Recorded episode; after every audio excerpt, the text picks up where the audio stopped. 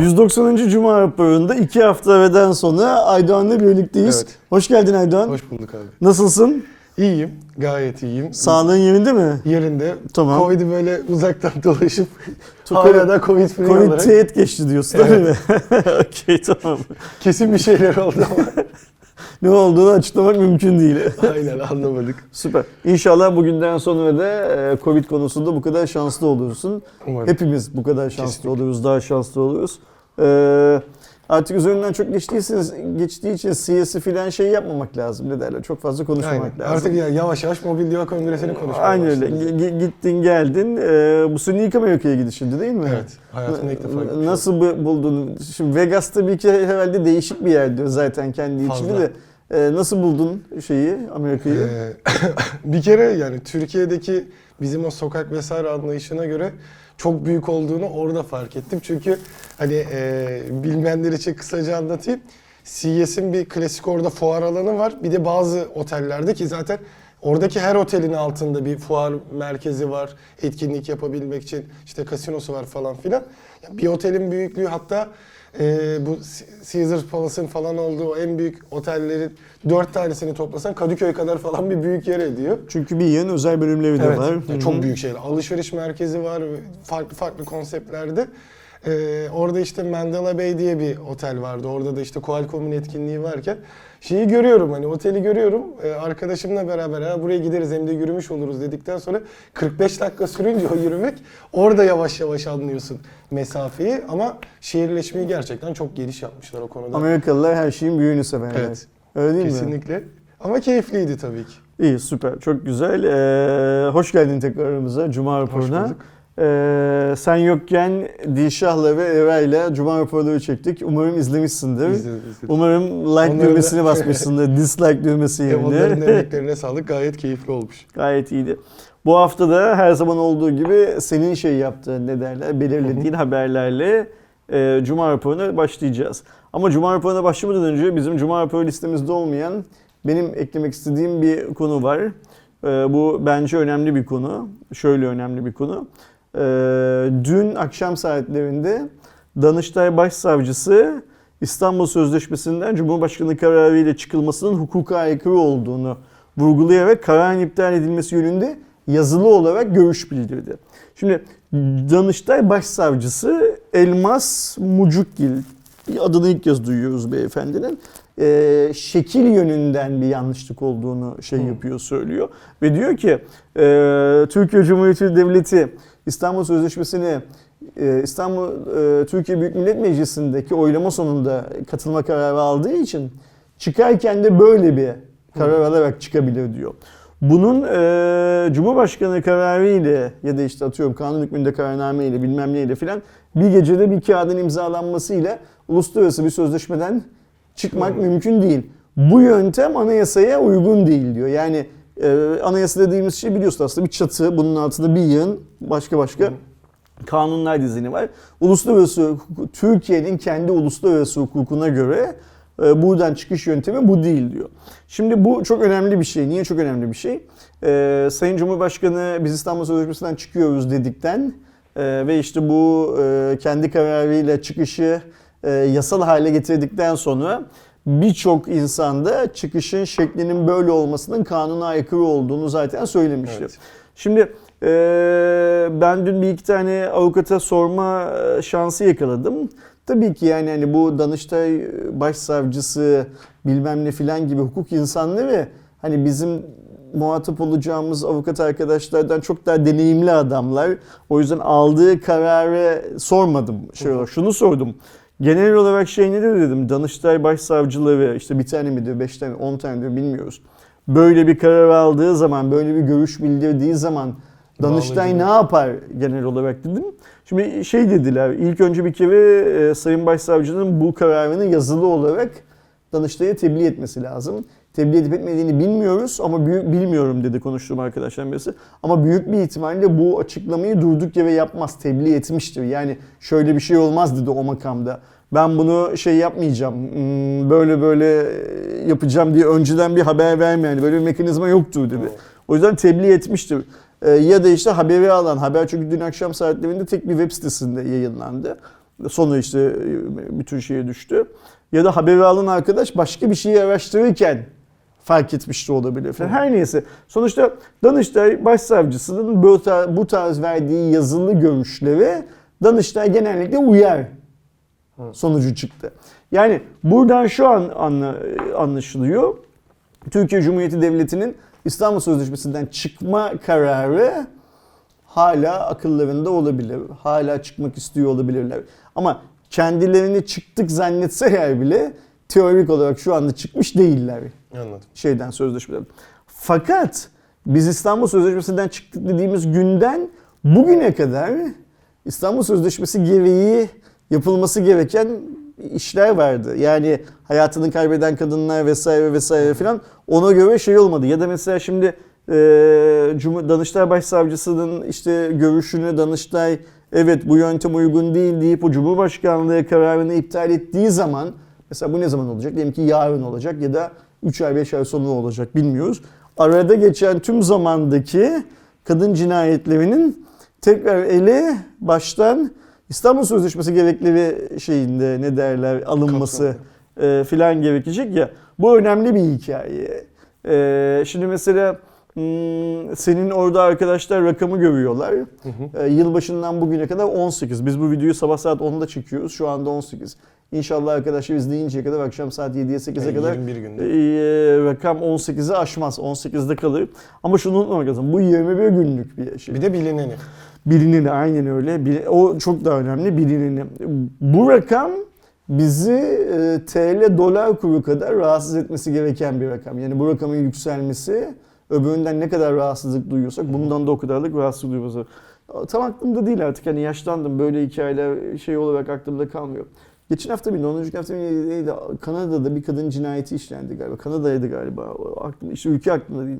Bütün ülkede olay oldu. Tek bir tane kadın cinayeti. Yani yolda yürüyen evine giden bir kadın sebepsiz yere birisi tarafından öldürüldü. Ki Türkiye'deki kadın cinayetlerinde biz bu sebepsiz öldürülmeyi çok az görüyoruz aslında. Hep hani böyle bir namus davası hikayemiz var ya. Ee, ve bütün ülke yer yerinden oynadığı ülkede e, öldürülen kadının cenazesine Cumhurbaşkanı ve Başbakanı birlikte katıldılar. Ee, filan filan. Şimdi medeniyet medeniyet, ülke ülke işte hani e, bundan bilmem kaç yüzyıl önce coğrafya kaderdir diyen adamın söylediği her şeyi kabul edeceksin. Ama bugün geldiğimizde birisi coğrafya kaderdir dediği zaman hayır sen ne demek istiyorsun bilmem ne filan diye üzerine gideceksin. İki yüzlülük. Kesinlikle. İşte bu tarz hikayeleri iddia eden arkadaşların tamamına ağzına ne oldu diye sormak lazım aslında. Ama e, soramıyoruz. Evet. E, çünkü onu Cem Yılmaz sordu işte ağzına ne oldu diye sordu. Çok var böyle ağzına ne oldu diye sorabileceğimiz iki yüzlülüklerin yapıldığı filan hikaye. E, ben e, hazır biz senin aklına geldi süper fikir. Şu rakamları düzenli olarak paylaşmaya başlamışken hmm, sadece İstanbul Sözleşmesi anlamında değil, kadın cinayetleriyle ilgili Türkiye'deki her şeyi de Cuma raporunda artık konuşabileceğimizi düşünüyorum. Evet. Nitekim konuşuyoruz da. Kadın cinayetleri bizim bir sorunumuzdur. Türkiye'nin bir sorunudur. Ee, rakam arttıkça hepimizin içinin yanması gereken bir sorundur. Kesinlikle. Rakamı düşürmek mümkün değil, bunu biliyoruz ama Maalesef. rakamı sabit tutmak ya da ivmesini azaltmak mümkün. Nasıl mümkün? İşte adı İstanbul Sözleşmesi olsun ya da olmasın daha koruyucu, Ama daha önleyici kanunlarla bunu yapmak mümkün. İstanbul Sözleşmesi'nden çıkabilirsin. Bu çok normal. Yani yani e, İngiltere Avrupa topluluğundan çıktı. Hani şey olarak baktığımız zaman. E nitekim bizim hükümetimizde ikide bir de zaten NATO'dan da çıkarız gerekirse bilmem ne filan gibi laflar ediyor. Yani çıkmak şey bir şey değil. e, zor bir şey değil. Aynen. Bir şeylerin içine girmek daha zor Kesinlikle. günümüzde. Çıkmak çok ya. Çıkarsın çıktığı şeyi neyle ikame edeceğinin planının olması lazım mesela.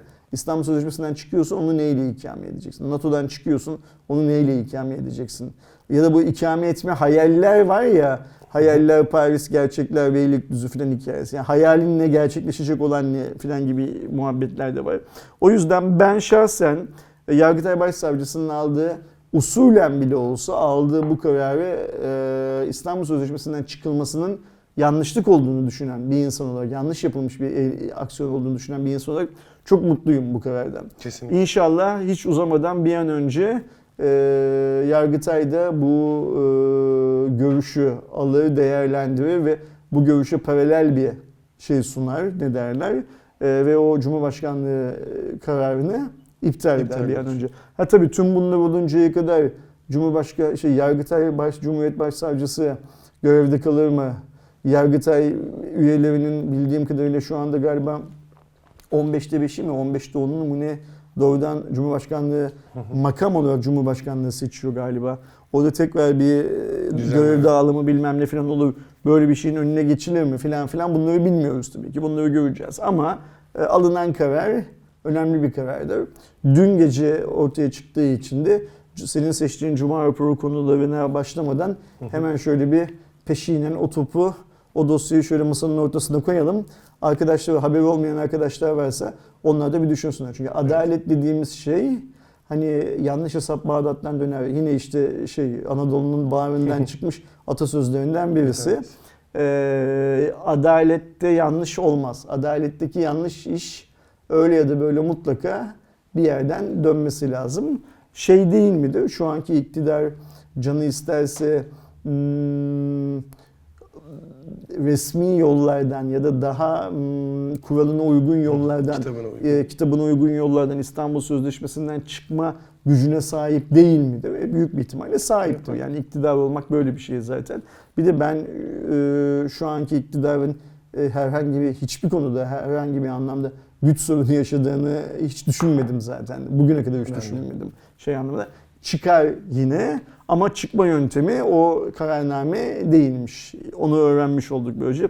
Şimdi gel haftanın en- gerçekten en önemli olaylarından bir tanesi olan ama beni şu kadar bile ilgilendirmeyen Microsoft'un e, durduk yere hiçbir şey yok yani. Yani Activision ve Blizzard'ın satılık olduğunu bile insanlar bilmeden ben Activision Blizzard'ı satın aldım diye ortaya çıkmasından Evet. başlayalım Cuma raporuna. Ee, son dönemlerde Microsoft'un özellikle Game Pass için bu tarz e, şeyleri vardı. EA ile anlaştı. EA Play'i Game Pass üzerinde kullanabiliyordunuz.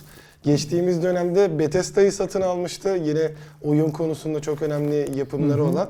Ama bu sefer de bir anda e, ortaya çıkıp Call of Duty, Warcraft, e, bir diğer yandan artık King de şeyin içerisinde olduğu için, Activision Blizzard e, firması içinde olduğu için Candy Crush, Tony Hawk, e, Diablo, Overwatch, Spyro, Hearthstone, Guitar Hero, Crash Bandicoot, StarCraft gibi gerçekten çok büyük yapımlara sahip olan şirketi yaklaşık 68,7 milyar dolar gibi gerçekten de çok büyük bir e, fiyata satın almış oldu. Böylece neredeyse oyun dünyasında Sony ve Microsoft kaldı değil Evet, mi? Yani neredeyse hani öyle böyle kıvama geldiler. Hani Sony'nin zaten kendi büyük firmaları var. E, o da son dönemde PC oyuncuların hatta yakın zamanda işte God of War e, PC'ye geldi ve şu anda en çok oynanan oyunlardan biri oldu.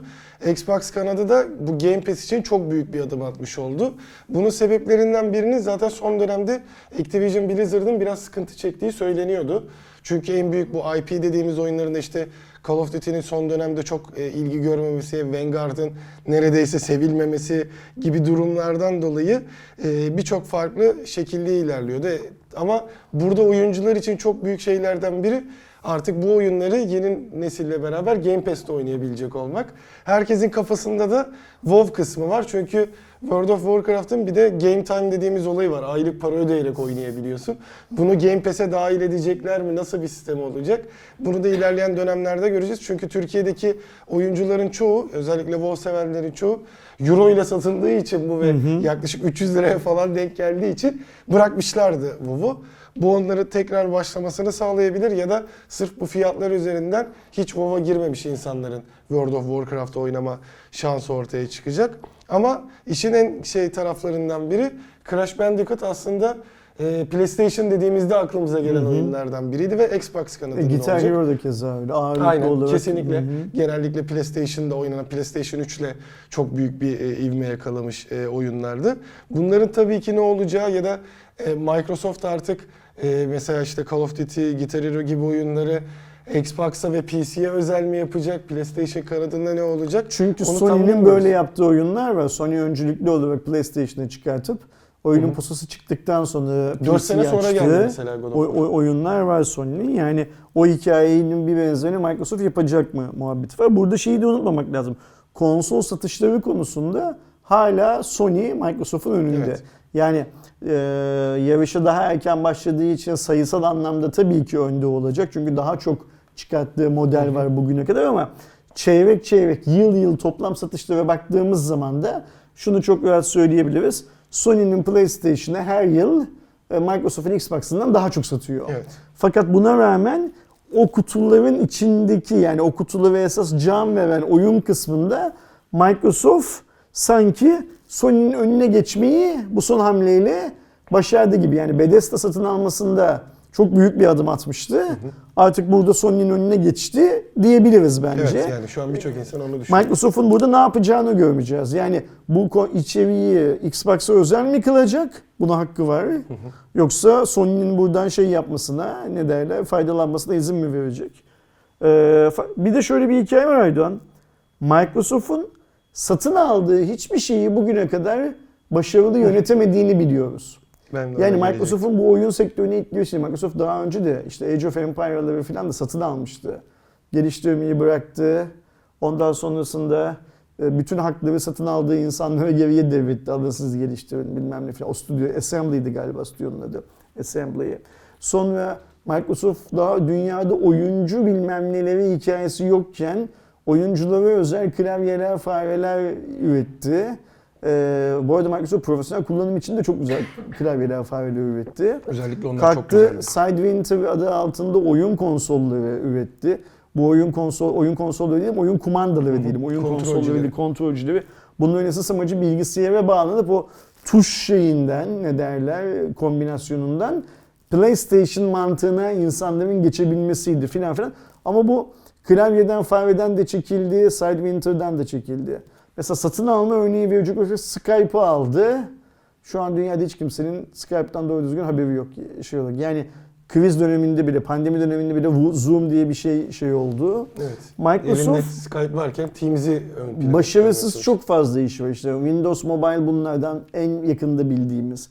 MSN'i kapatması, hani o MSN'i kapattıktan sonra e, Facebook Messenger'ın alıp dünyada yürümesi, WhatsApp'ın... Age olarak tekrar geri dönüp hala daha sevilmemesi.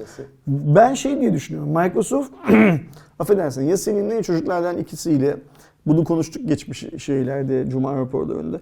Muazzam bir karlılığa ulaştı Microsoft ve Microsoft şunu gördü. Windows satmaya uğraşarak, Office satmaya uğraşarak değil, kurumsal yazılımlar, kurumsal çözümler satmaya ve bunu yeni CEO döneminde gördüler. Yani bu Nadelle'ye kadar bunun çok fazla farkında değillerdi. Arkadaşlarımız herhangi bir borsa, kripto para filan web sitesinde Microsoft hisse senetlerinin şöyle bir 10 yıllık grafiğini açarlarsa zaten son 2-3 yılda nasıl bir ivmelenme olduğunu görecekler. Microsoft bu kadar çok para kazandığı için böyle bence biraz yarı saçma e, satın almalarda yapıyor. Şimdi bunu şunun için söylüyorum. Microsoft'un burada da bu işin altından kalkamaması bütün oyun sektörünü çökertecek bu sefer. Evet. Yani orada bir diğer çok- yandan riskli. Yani son dönemde gerçi e, Xbox'ın kendi stüdyoları konusunda çok başarılı işler yapıyor. İşte Forza serisi şu anda en iyi e, otomobil e, yarışı temalı oyunlardan biri kabul ediliyor. Bir diğer yandan simülasyonda işte e, eski Microsoft Flight Simulator'ı yeniledi artık çok daha iyi. Hatta kendi Bing servisini falan kullanarak gerçekçi haritalar falan kullanıyor. Gerçi onun da şey modu çıktı. Google Maps modu çıktı çok daha gerçekçi şekilde oynayabildiğim de.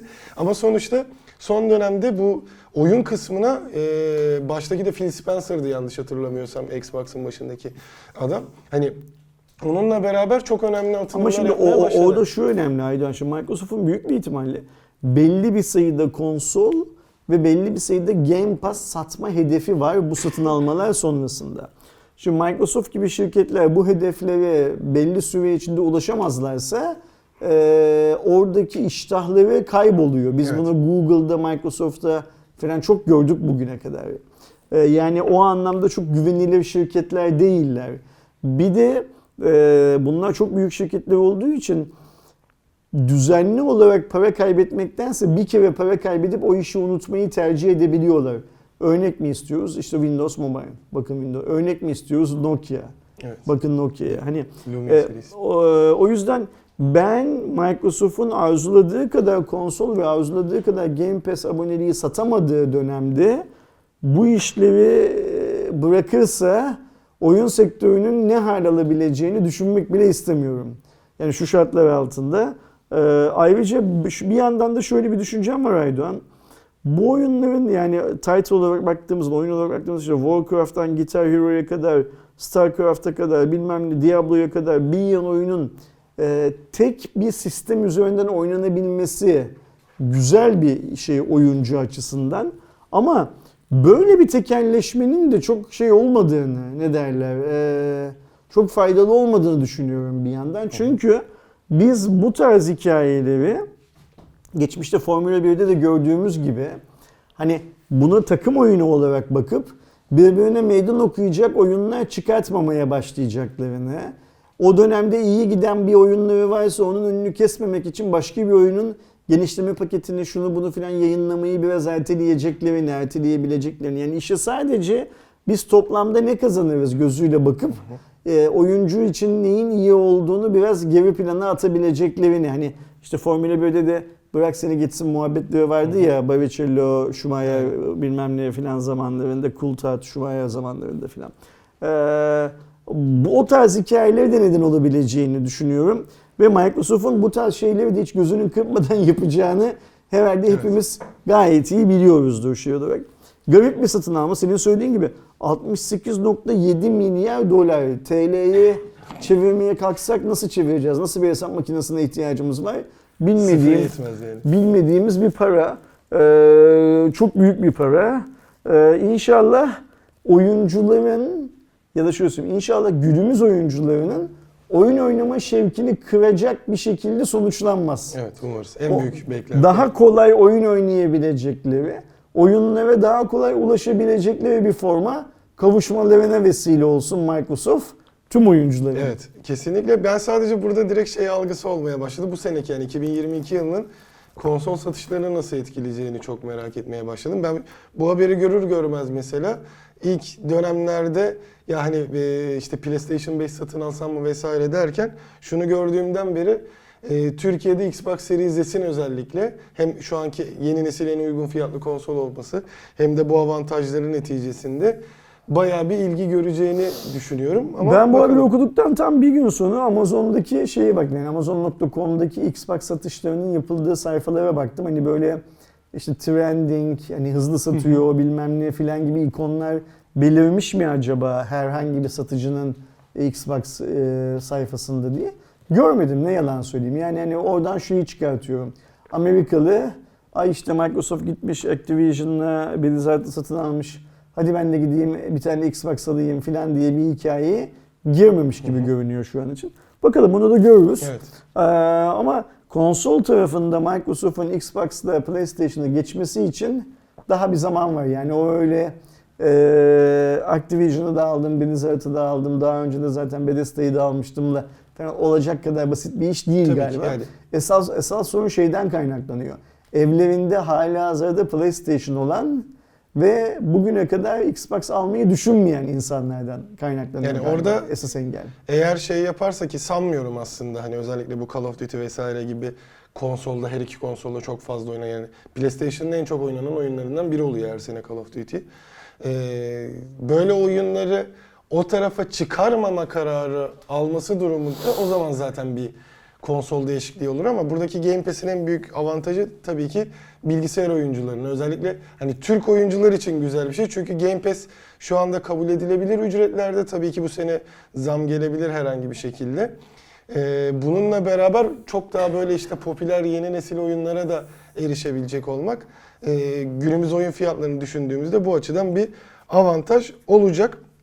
Bir diğer yandan e, yine mobil taraftaki en büyük gelişmelerden biri de yani haftalarca konuştuğumuz ne olacağını bir görelim falan dediğimiz Samsung'un Exynos Bir eve çıkmayacağı söylenen, Evet. çıkmayacağı rivayet edilen Ge- geciktiği ve işte S22 ailesinde kullanılmayacağı da e, söylenen Exynos 22.0 ya da Exynos 2200 Şimdi ben sana bir önce bir şeyi söyleyeyim. Ye- Bu haber bu hafta içi yani çıktı o çıkıyor olarak duyuruldu ya.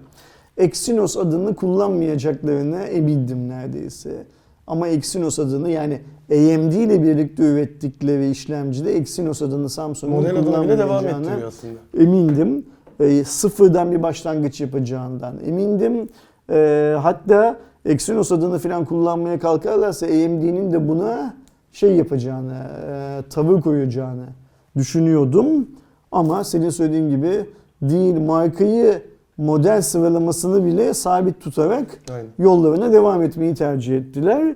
Ve ne olursa olsun bunun 2200'de başlayan yeni seviyenin üzerinde bir kabus olarak uzun süre dolaşacağını düşünüyorum. Yani eski Exynos'un kötü şöhretinin 2200 ve sonraki seviyeleri uzunca bir süre takip edeceğini düşünüyorum.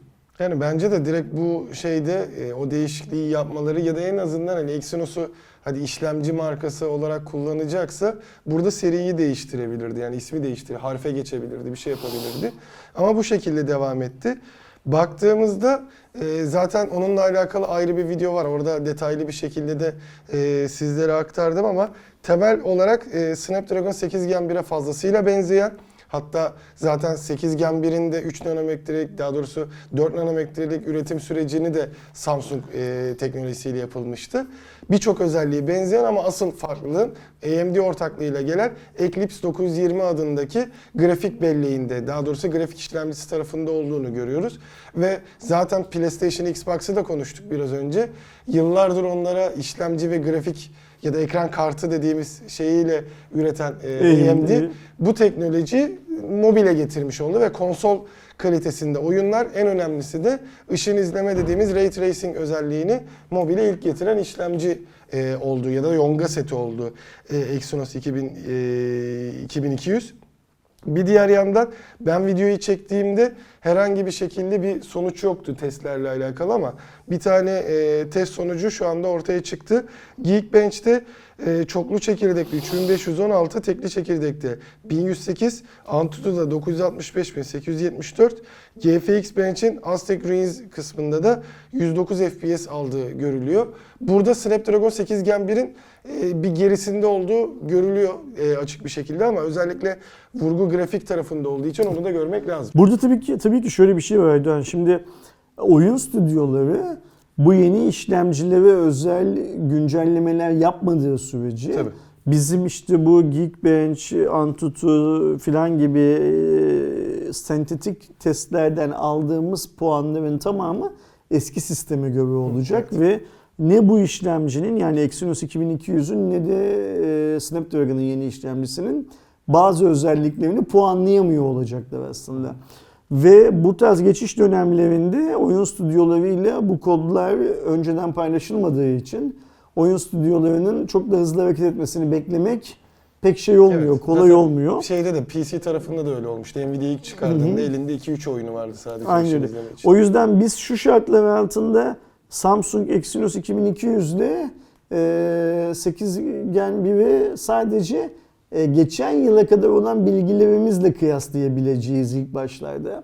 Ve zaten dünya basınında çıkan kıyaslamalar da şu an için onlardan ibaret ve kalkıp birinin diğerinden daha iyi olduğunu iddia etmek biraz şey olacak, e, boş olacak. Evet. Ee, bakalım ne zaman içerik olarak dolacak. Bir de tabii şeyi görmek lazım. Ee, biz şu anda bu iki işlemcinin fiyatlarını da bilmiyoruz. Yani Evet. Bu yeni işlemciler cep telefonu fiyatlarını yükseltecek miyi de bilmiyoruz şey anlamında.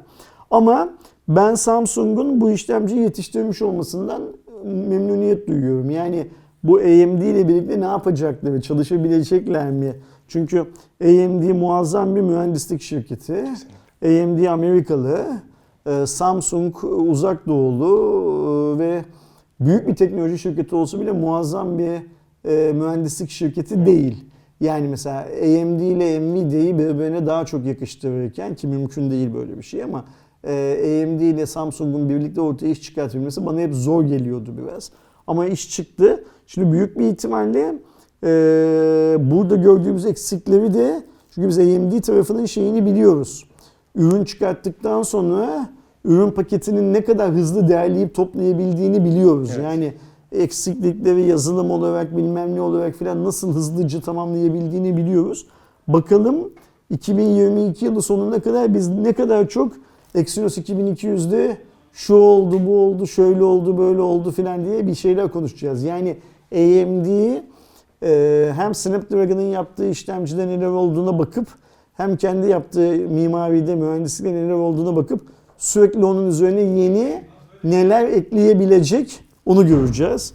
Bakalım heyecanlı bir dönem. Evet. Ee, ve böylece 2022 yılında yeni çok fazla yeni işlemci göreceğiz. Yani Snapdragon'ınkine yeni gözüyle bakabiliriz. Çünkü sonuçta onlar diyorlar ki biz artık tüm şeyi değiştirdik. işin felsefesini değiştirdik.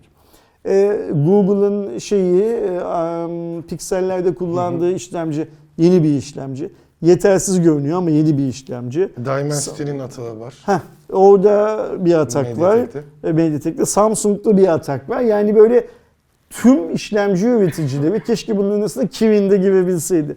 Tüm işlemci üreticileri sanki sıfırdan tekrar start alıyorlar gibi bir yıla başlıyoruz aslında. Daha önde olan, daha geride olan filan yok. Hepsi sıfırdan e, Tensor, ha, şeyinkini Tensor. Tensor. Sıfırdan start alıyorlar. Bakalım bu sefer yarış nasıl geçecek? Çok heyecanlı bir yıl bizi bekliyor bence. Ve heyecanlı ile birlikte bir yıl sorunlar da bizi bekliyor büyük bir ihtimalle. Evet. Bir yerin işte... Gerçi şeyi de dahil edebiliriz burada. Apple'ın işte M1 e, Pro falan filan sonuçta onu tablette falan da kullanıyor. Daha oturmuş olsa daha iyi edebiliriz ve büyük bir en az sorunu orada göreceğiz Evet. şey anlamında. Merakla bekliyorum. Nerelerde çuvallayacaklar, nerelerde ha güzel iş yapmışlar. Şey önemli bir şey aşama olacak zaten. İşte e, S22 ailesi artık seri üretime başlayıp işte satın alınmaya başlandığında onun birçok şeyini göreceğiz. Örneğin işte nöral işlem ünitesi e, NPU dediğimiz tarafta 2100'e oranla iki kat daha fazla bir gelişme olduğu gösteriliyor. E, bunun nasıl bir yapay zekada ya da fotoğrafçılıkta çünkü Samsung yani genellikle Android kanadının en iyi fotoğraf video çözümünü sunan e, şey oluyor ki zaten birçok markada hep Samsung'un kendi sensörlerini bir de sensör üreticisi olduğu için tercih ediyorlar. E, bunun gibi yansımalarını göreceğiz. 8 Gen 1 için hala ısınma sorunları konuşuluyor. E, bunu Samsung kanadında da görecek miyiz? Çünkü çekirdek yapısı çok benzer. İşlemci kısımları birebir aynı. E, grafikte değişiyorlar dediğim gibi. Bunun gibi aşamalarda nasıl bir şey çıkacak ama galiba e, her e, marka içinde nihai senenin en azından biraz daha oturmuş senenin 2023 olacak. Şeyi biliyor muyuz S22'yi ben artık Samsung tarafını takip ettiğim için bilmiyorum kusura bakma. S22'yi Samsung yine dünyanın bazı lokasyonlarında Qualcomm'lu bazı lokasyonlarında Exynos'lu olarak mı çıkartacak? Yoksa tamamen artık bu sefer yeni Exynos işlemcisiyle birlikte Exynos'lu mu çıkartacak? Bir Ee, onunla alakalı şu an net bir şey yok. Hani e, hatta üretim durumuna göre çünkü işte daha iptal olabileceği hatta hiç kullanmayacağı geçen haftaya kadar konuşuluyordu. Bu kadar yakın bir dönemde olduğu için e, benim savım şu ya e, her ikisini beraber klasik kullanacak bildiğimiz gibi eğer herhangi birinde ki özellikle bu Exynos kanadında üretimdeki işte gecikme vesaire gibi bir durum varsa örnek veriyorum e, düz S22 ile Plus'ta e, Snapdragon Ultra'da e, Exynos 2200'ü kullanmak gibi bir durumu olabilir diye sadece benim bir savunma var ama tahminimce şey olacak. Hadi bakalım göreceğiz Klasik diyelim. şekilde göreceğiz. Bu sefer Amerikalılar ne diyecek onu merak ediyorum. Eğer Exynos çok da sevilen bir e, forma bürünürse o zaman kesin bastırarak onlar da Exynos'a çevirtir. Gö- göreceğiz ve Samsung'un işlemci haberinden El Salvador Başkanı Nayib Bukele, Bukele'nin Türkiye ziyaretine şey yapalım Evet. geçelim. Tü- gelmeden önce geleceği belliydi. Planlı bir ziyaretti zaten. Gelmeden önce Twitter'dan öncelikle Bitcoin diyarı El Salvador'dan tüm Türkiye'ye selamlar diye Şeyi de takip ettiğini. Türkçe bir paylaşım yaptı. Ondan önce geliyorum diye de bir Geliyorum paylaşım diye bir paylaşım yaptı. Perşembe Ee, ve niyeyse böyle insanların kafasında sanki ve Sayın Cumhurbaşkanı Recep Tayyip Erdoğan'la kripto para özelinde bir şeyler konuşacaklar izlenimi uyandırdı. Niye önemliydi? El Salvador kendi milli parası olarak Bitcoin'i ilan eden bir ülke. Ee, ve e, Bukele, Nayib Bukele yani El Salvador Başkanı bunun yaptıkları bu şeyin çok doğru olduğunu söylüyordu. Ee, şimdi bugün sabah uyandığımız zaman Bitcoin %7 civarında düşmüştü. Muazzam bir Evet. düşüş var.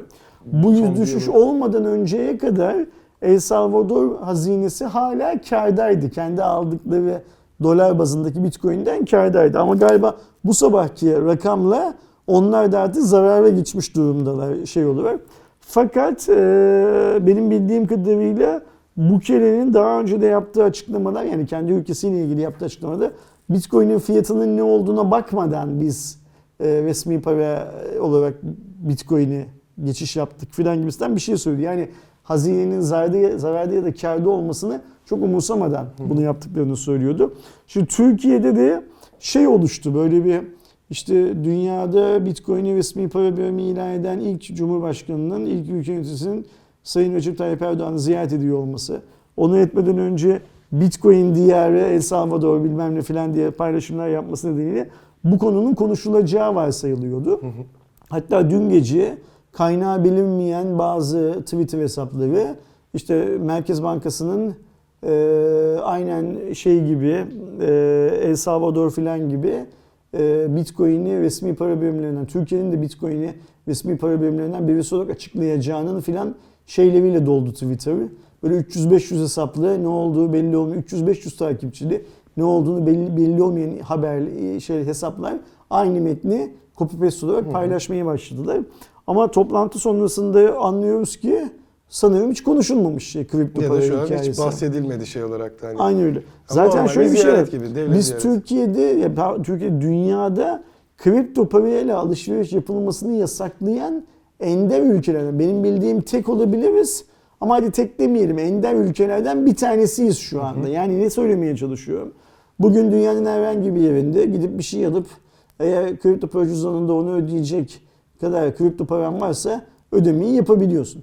Ha ödemeyi yaparken e, currency nedeniyle, forex nedeniyle e, kazıklanabilirsin bilmem ne falan ama bunu yap ama Türkiye'de sen bu aradaki marjı kabul bile etsen bunu yapman şu anda yasal değil. Evet. Bundan bir yıl öncesine kadar emlak şirketleri şunlar bunlar çıkıp biz bitcoin'le ev satıyoruz, araba satıyoruz filan derken ya da altın satıyoruz filan derken artık bunların hiçbirisi mümkün değil, yapılamaz durumda Türkiye'de. Yani bitcoin'le alışveriş yapmayı bile yasaklayan bir ülkenin herhalde resmi para birimi olarak Bitcoin'i açıklayabileceğini düşünmek için çok şey olmak lazım. Çok saf olmak lazım her şeyden önce. Şimdi bugün e, bu Bukele'nin e, ayrılma toplantıdan sonra neyi gördük? Şimdi Sayın Recep Tayyip Erdoğan iki ülke arasındaki ticaret hacminin arttırılmasını hedeflediklerini ve bu yönde bir anlaşma imzaladıklarını açıklamış. Kulislere sızan bilgilerden gördüğümüz kadarıyla El Salvador'un e, uzay e, şeyini ne derler e, uydusunu biz yapmayı önermişiz. Yani hani gönderilme aşaması dışı çünkü sonuçta biz şu anda kendi uydularımızı zaten şey yapabiliyoruz. Yapabiliyoruz. Türkiye'de böyle bir teknoloji var. El Salvador'da henüz bu uzay yarışına katılmış bir ülke değil. Yani know-how'ımızı El Salvador'a satabileceğimizi önermişiz. Belki TOK falan da konuşulmuştur. Türkiye'de sattığımızın yarı fiyatına sonuçta vergisiz ya size şey de verelim, TOK da verelim bilmem ne filan da konuşulmuştur. Neler olduğunu bilmiyoruz. Ama temel olarak e, Sayın Bukele'nin Sayın Recep Tayyip Erdoğan'ın ziyaretinin esas amacı anladığımız kadarıyla kripto para, kripto para filan değilmiş. İki ülke arasındaki e, toplam İlişkiler. ticaret hacmini arttırmakmış. Bu zaten şeydir yani herkes birine mal satmak ister. Yani herkes birinden mal almak ister mi? O ayrı mevzu. Evet. Ama herkes birine mal satmak ister. Fakat burada şöyle bir hikaye var. Hmm, şimdi ben senin ayağına geliyorsam Aydoğan, benim sana satmak istediğim bir şeyler vardır Evet. çantamda. Yani ben senin ayağına Aydoğan bana e, tok satsana, bana e, uydu teknolojisi satsana falan diye gelmem. Yani e, satış dünyasının, iş Belki dünyasının... bireysel e, yatırım tavsiyesi almak için falan da olabilir. O yüzden Bu El Salvador iki işinden yani Nayib Bukele'nin Türkiye'yi ziyareti işinden neler çıkacağını da zaman içinde göreceğiz. İnşallah e, uydularını bizden alırlar. Böylece Türkiye e, bu konuda ne kadar iyi bir teknoloji birikime sahip olduğunu tüm dünyaya göstermiş olur ve bu işten para da kazanırız. Umarız. İnşallah TOGMOK falan konuşulmuştur. Ee, yani biz tabii büyük bir ülkeyiz. Biz kendimiz 30 bin evet çalım sözü vermişiz de 3 bin tane de El Salvador alsa e, fena değil yani. Tabii yani ki. onlar e, bizim kadar büyük bir ülke değillerdir büyük bir ihtimalle. Öyle tahmin ediyorum. Ama görürüz yani hani e, Türk halkının tamamına El Salvador nerede diye önüne haritayı versek haritada gösteremeyeceği bir ülkenin başkanının buraya gelmesinin bir şeylerinin olması lazım. Bir sonuçlarının olması lazım. O sonuçların neler olduğunu önümüzdeki dönemde yani ben yarın bir sonraki gün, bir yıl sonra, beş yıl sonra falan mutlaka şey yaparız. Görürüz diyelim ve buradan senin içinin yağlarını eriten şeye geçelim. Ee, Volvo'nun XC40'ına geçelim. Evet. Tamamen elektrikli bu değil mi? Evet, Volvo'nun da Türkiye'ye gelen e, yanlış bilmiyorsam ilk %100 elektriklisi oldu. Türkiye'de satışa çıkan. Buradaki şeylerden biri zaten e, iki haftadır şeydeki Cuma raporundaki yorumlara da baktığımda Aydoğan olmadığı belli tok haberi yok falan içerikleri dönüyordu. E, biraz da alma sebeplerinden biri oydu çünkü birebir rakibi olan premium bir sınıftaki şey oluyor. Yani XC40'ın bu C sınıfından daha yukarıda değil mi? Ee, aslında C sınıfına giren ama onların bir de işte hani kendi içindeki amiral gemilerinden biri oluyor. Recharge e, takısıyla beraber %100 elektrikli olarak Türkiye'de de satışa çıktı. E, fiyatı 1 milyon 247 bin TL yani yine kendi rakipleriyle benzer bir şey oluyor. E, Fiyatta. fiyatta. Yani kendi rakipleri dediğin kim? İşte Mercedes'le, BMW Evet. filan filan. E, fiyata Mod 2 ve Mod 3 şarj kabloları, 3 yıllık üretici garantisi, 3 yıllık kasko, yol yardım hizmeti ve 3 yıllık periyodik bakım dahil bir paket Şimdi sunulmuş. bu dahilleri çıkarttığımız zaman bu Mercedes'in neydi IQ'su muydu? E, Mercedes'te EQC var. E, EQC'sinden ve BMW'nin e, iX3 ve iX3'ünden ve iX'inden daha ucuza geldiğini kafadan söyleyebiliriz şey Evet. anlamında. Çünkü onlarda satışlarında e, benim bildiğim kadarıyla hatta BMW'de Mercedes'ten emin değilim ama şarj kablosu bile yok. Ekstradan şarj kablosu Ee, bile yok. Mercedes'in ilk döneminde sanırım ilk EQC geldiğinde şey desteği bile veriyordu yanlış hatırlamıyorsam. E, Wallbox dediğimiz şeyi de hediye ediyordu. bir Hediye kampanya ediyordu dönemi kampanyada. nedeniyle. Ne veriyor Volvo? O kabloları veriyor. O kabloların değerini en çok Apple kullanıcıları bilirler ne olduğunu. 3 yıllık üretici garantisi, 3 yıllık kasko. Yani senin sigortanı da Evet. şey yapıyor, veriyor.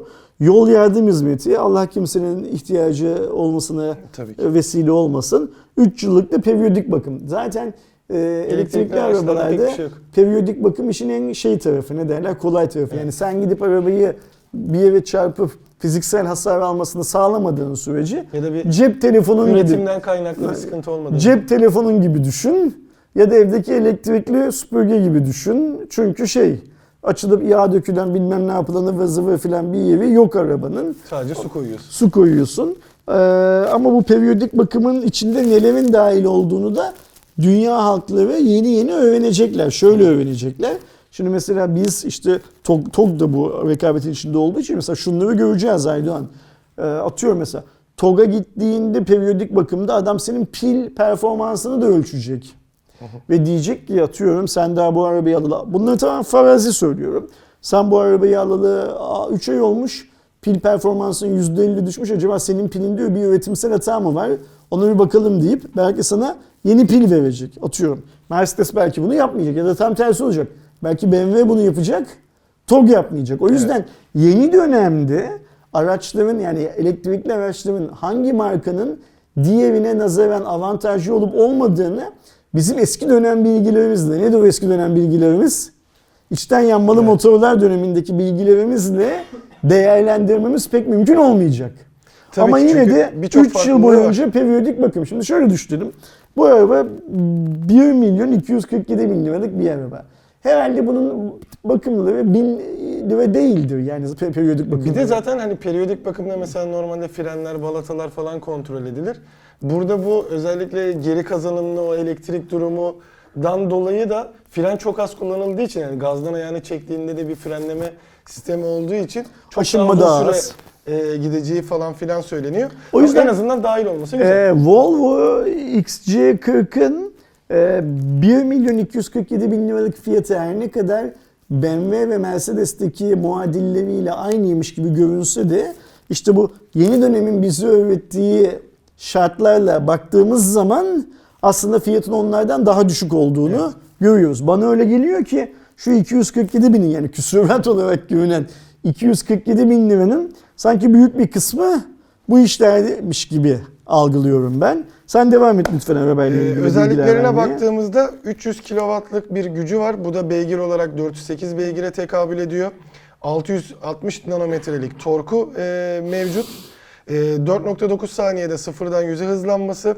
En yüksek hızı 180 ki elektrik araçlarda bunu hep görüyoruz ki elektrik araç olsun olmasın. Volvo'nun zaten yaklaşık 2 sene önce aldığı kararla artık bütün üretimdeki araçlarında 180 sınırı olacak. Yani Ee, Volvo güvenlik için- 180'den daha hızlı giden araba yapmayacağını çoktan açıkladı zaten. Evet. Bir diğer yandan 78 kW'lık e, bölü saatlik bir e, lityum iyon e, pil kullanılıyor. 78 bayağı iyi bir değer. WLTP verilerine göre 418 kilometrelik menzili var. E, bu da yaklaşık işte genellikle bir 100 kilometre azalttığında bir ortalama değer çıkıyor. Yani 300 kilometrenin üzerinde çıkabilecek ki bu EQC, e, iX3 gibi rakipleriyle benzer değerler. E, arkada 413 litre, önde de 31 litrelik bir bagaj hacmi mevcut e, XC40'ta ki XC40 aslında Türkiye'de de e, ilgi gören e, Evet. şeylerden biriydi. Özellikle e, işte fiyatların artmasından sonra XC40 da yeni sayılır Volvo için. Normalde XC60'ı çok ilgi görürdü. XC40 da artık kompakt SUV dediğimiz sınıftaki e, çok ilgi gören şeylerden biri. Bakalım Türkiye'de nasıl ilgi görecek çünkü içten yanmalı rakipleriyle rekabetçi bir fiyatta. e, Valla TOG'da tam onu söyledim. Biliyorsun ben yakın bir zamanda arabamı değiştirdim. Hiç hani planda yokken arabayı değiştirdim. E, yakın bir zaman dediğimizde e, Eylül, Ekim, Kasım, Aralık 4 Bir ay, dört- 4, dört ay buçuk oldu, ay evet. olmuş şey olarak. Eylül başında değiştirdim arabayı. Ve değiştirirken de elektrikli otomobil alayım mı almayayım mı filan diye de epey bir şey yaptım, düşündüm biliyorsun. Hatta hani şu senin de kullandığın araba Aynen öyle. MG'nin elektrikli otomobili nasıl filan. Çünkü sonuçta benim günde 30 kilometreye yakın filan bir yolum var. Yani 13 kilometre evden geliyorum, geriye gidiyorum. Arada işte spor salonuna gittiğim zaman market filan desen topu topu 30 Ya kilometre bir yapıyor. etkinlik falan bir yer. E, Bizim burada hep söylüyorum ofiste araba şarj etmemiz kolay. Yani İstanbul'un çoğuna göre kolay. Buradan bir kabloyla eğer ofisin hemen önüne arabayı park edebilirsek şeyi yapabiliriz, şarj edebiliriz. Benim evde e, oturduğum yerde henüz böyle bir imkanım yok ama tahmin ediyorum ki ilerleyen günlerde olacaktır büyük bir ihtimalle. Mutlaka. Ben ikinci katta oturduğum için evden e, kablo sarkıtamazsın aşağıya ama burada yaparsın filan ve işte ortalama 300 kilometre menzili olan bir arabadan varsayarsak ben de günde ortalama 27-28 kilometre yaparken yani 10 günde bir şarj etme imkanı mutlaka buluruz filan diye düşünüyordum. Sorun neydi? Her zaman şu an Türkiye'deki sorun uzun yol. E, yılda bir iki kere uzun yola da gidiliyor. Orada ne yapacağız filandı. Neyse almadık ama şu anda şu 1 milyon 247 bin liralık fiyat pahalı. Bunu kabul etmek lazım. Benim o kadar param yok onu da peşin peşin söyleyeyim. Ancak şu yanında verdiklerini düşündüğüm zaman bana bu araba alınır gibi geliyor Aydoğan. Bir de hani Volvo'nun ayrı bir şey Aynen öyle. insanlar Aynen için. öyle. Yani algısı var. Be- Ben Türkiye'de kadar Volvo sevmeyen insan olduğunu sanmıyorum e, şey olarak. E, Her ne kadar Çin olsa diyorsun ama hala o İskandinav şeyini Tabii ki. sürdürüyor, inadını sürdürüyor o anlamda O güvenlik konusundaki Ve ben şu anda da yolda Volvo'nun herhangi bir SUV'sini gördüğüm zaman trafikte bakıyorum yani güzel arabalar. Yani Yani, ben şöyle bütün güzel arabalar. Çok artistik değiller belki. Elegans tasarımı Aynen şey Bir, cool, bir cool'lukları var yani. Tamam ben arkadaşlarımız şunu söyleyeceklerdir büyük ihtimalle. Ya TOG daha güzel görünüyor. BMW daha havalı, Mercedes daha karizmatik bilmem ne filan diyeceklerdir Tabii tabii, ki. ki. Ve bu söylemlerin tamamı da doğrudur. Hiçbirisine yo hayır diyebilecek durumda değiliz ama trafikte giden Volvo SUV'ler kendilerine baktırıyorlar. Bu da böyle ayrıca bir hikaye. O yüzden şeyi de getireceğim lafı. Şu anda elektrikli otomobil almaya kendini hazır hisseden insanlar için e, bu 1247 lira, 1 milyon 247 bin lira sanki e, iyi bir paraymış gibi şey yapıyorum. Bence de yani şu anki zaten elektrikli araçların çoğunda direkt şey olduğu için e, bir avantajı var. Tabii bir de ekstradan e, şey tarafında da yazılım geliştirme tarafında da daha öncesinde de duyurulmuştu zaten. Volvo direkt Google'la çalışıyor. Yani kendi akıllı sistemi işte Android Auto falan filan gerek kalmadan e, orada bir Android sistemi var. Yani Google'ın kendi geliştirdiği Android Auto'su direkt içinde kalıyor. E, bunun gibi avantajlarıyla bence bayağı bir ilgi görecektir. Ha, bir diğer yandan e, Mercedes'in de direkt şeyi olan hani şu anda teknoloji konusundaki bütün hünerlerini sergilediği EQS de Türkiye'ye giriş yaptı. Tek e, eksikliği yurt dışında normalde otonom desteği var. 60 kilometreye kadar full otonom gidebiliyor. Hatta galiba Almanya'da onun regülasyonları falan da oluşturuldu. Türkiye sadece otonom özelliği olmayan bir de bir iki kırpılmış şeyiyle beraber ama öndeki devasa ekranı ve teknolojik altyapısının tamamen olduğu şekilde de e, geldi. O da 4 milyon 200 bin liraya satılıyor. Şeyi de söyleyelim buradaki bir otonom hikayesinin Türkiye'de olmamasının nedeni Yine Türkiye'deki regülasyonları. Yani mesela biz şu anda Türkiye'de otonom bir aracın mesela atıyorum Tesla'nın yolda bir arabaya çarptığı zaman standart iki otomobil kazasıymış gibi, iki aracının kazasıymış gibi olduğunu varsayıyoruz. Ya Ki yakında da hatta dün mü ne Çok oluyor. Tesla'nın olduğu Çok- bir çok- iki kişinin öldüğü. Direkt orada da şey suçlanmış zaten yani şo- şoför sonuçta. Çok oluyor. Ama bizim Türkiye'de böyle bir regülasyonumuz, düzenlememiz henüz olmadığı için ayrıca Bir de 5G, yollarımız şey değil. 5G konusunda e, henüz bir adım atmadığımız için ve e, açıkça söylemek gerekirse Türkiye'nin hiçbir yerinde trafik kurallarına da uyulmadığı için e, Mercedes filan gibi şirketler Türkiye'ye getirdikleri bu araçların çoğunda o otonom sürüş hikayesini de koyup daha çok para almaktansa onu çıkartıp belki biraz daha ucuza satmayı ya da onu deaktif etmeyi filan tercih edeceklerdir. Şimdi Aydoğan gel elektrikli otomobil gibi bir hayalden Paris'ten e, speed testin Türkiye sonuçlarına Esenler'e kendimizi ışın- ışınlayalım hızlıca. E, Speed Test Türkiye'nin dördüncü çeyrekteki hız testi sonuçlarını paylaştı. Tüm sabit hat ve e, internet servis sağlayıcıları ve mobil hat sağlayıcılarını karşılaştırdığı listeye göre mobil tarafta e, en hızlısı 74,49 puanla Turkcell, ikinci sırada 41,19 puanla Türk Telekom, üçüncü sırada 24,79 puanla Vodafone olmuş. Şimdi burada lafını keseceğim. Zaten 3 tane mobil op- operatörümüz var. Burada birinci, ikinci, üçüncüyü herkes biliyor zaten. Genel anlamda da herkes biliyor zaten. Yani hani hiç speed testinin falan verisine Aslında ihtiyacımız hızlarda yok zaten. Vodafone'u genellikle daha hızlı diye de düşünenler oluyor. Vardı. Ben öyle düşünmüyorum şahsen. Burada şeye bakmak lazım. Aradaki farka bakmak lazım Aydoğan. Bak şimdi. e, birinci olanın hızı 71.49. ikinci olanın hızı 41.19. Yani aradaki fark muazzam açık. Üçüncü olan 23. Hep ikişer kat fark Aynı var öyle gibi. neredeyse ikişer kat fark var hızlarda. Biz böyle bir dönemde 5G falan hayal edemeyiz.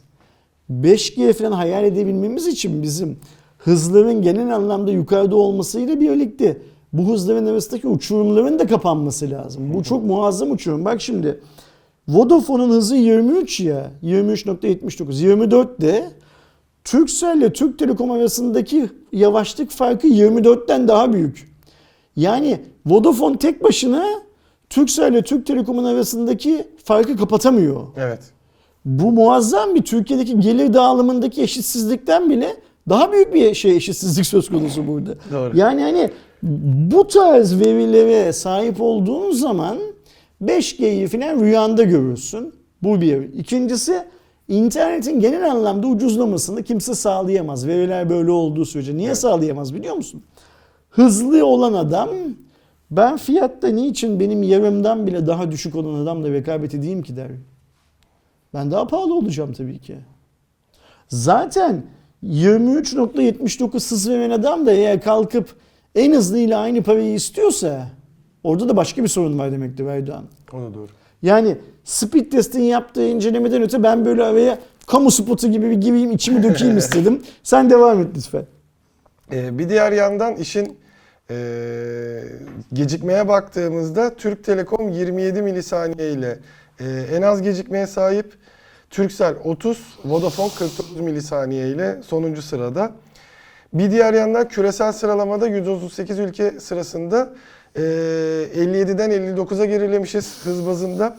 En yüksek Ya hızların- da bizim altımızda olan iki tane ülke gerekli altyapı çalışmalarını Evet. yapmış ve hızlanmış. Yani Evet. bizim yavaşlamamız mümkün değil. Zaten yavaş gidiyorsun. Yani ayağında gazdan falan çekmişsin. Arabanın kendi salınımıyla gid- gidiyorsun. İki yıldan beri falan internet altyapısı için hangi yatırım yapılıyor bu ülkede? Hiçbir şey yapılmıyor. Demek ki iki tane ülke en azından gitmişler bir yere kazma vurmuşlar, bir şeyler yapıyorlar. Biraz hızlanmışlar, bizim önümüze geçmişler. Böyle Evet. yorumluyorum ben. Sen devam et lütfen. Ee, şehirler bazında baktığımızda en hızlı şehir İstanbul 54,05 megabit ortalamayla upload'da 18,61 gecikme 32 milisaniye. Sırasıyla Ankara, Bursa, İzmir, Adana e, takip ediyor. Adana'nın da hani aradaki fark e, belli olsun diye 41,49 e, megabit bölü saniyelik indirme, 17,37 megabit bölü saniyelik e, yükleme, 27 milisaniyede gecikmesi var. Ve bir de sabit internetteki hızlar var değil mi? Onları da söylesene. Ee, Türknet 46 44,60 puanla birinci, ikinci sırada Türksat Kablonet 36,79, üçüncü sırada 34,51 puanla Turkcell, dördüncü sırada 24,98 puanla e, Vodafone, e, beşinci sırada da 19,66 puanla Türk Telekom yer alıyor. Bu liste, bu en son saydığın liste bence Türkiye'nin utanç listesi. Çok ciddi söylüyorum yani şu sıralamayı okuyan her Türk insanının suratının kızarması lazım. Niye biliyor musun Aydoğan? Birinci çıkan Türknet alsatçı bir şirket.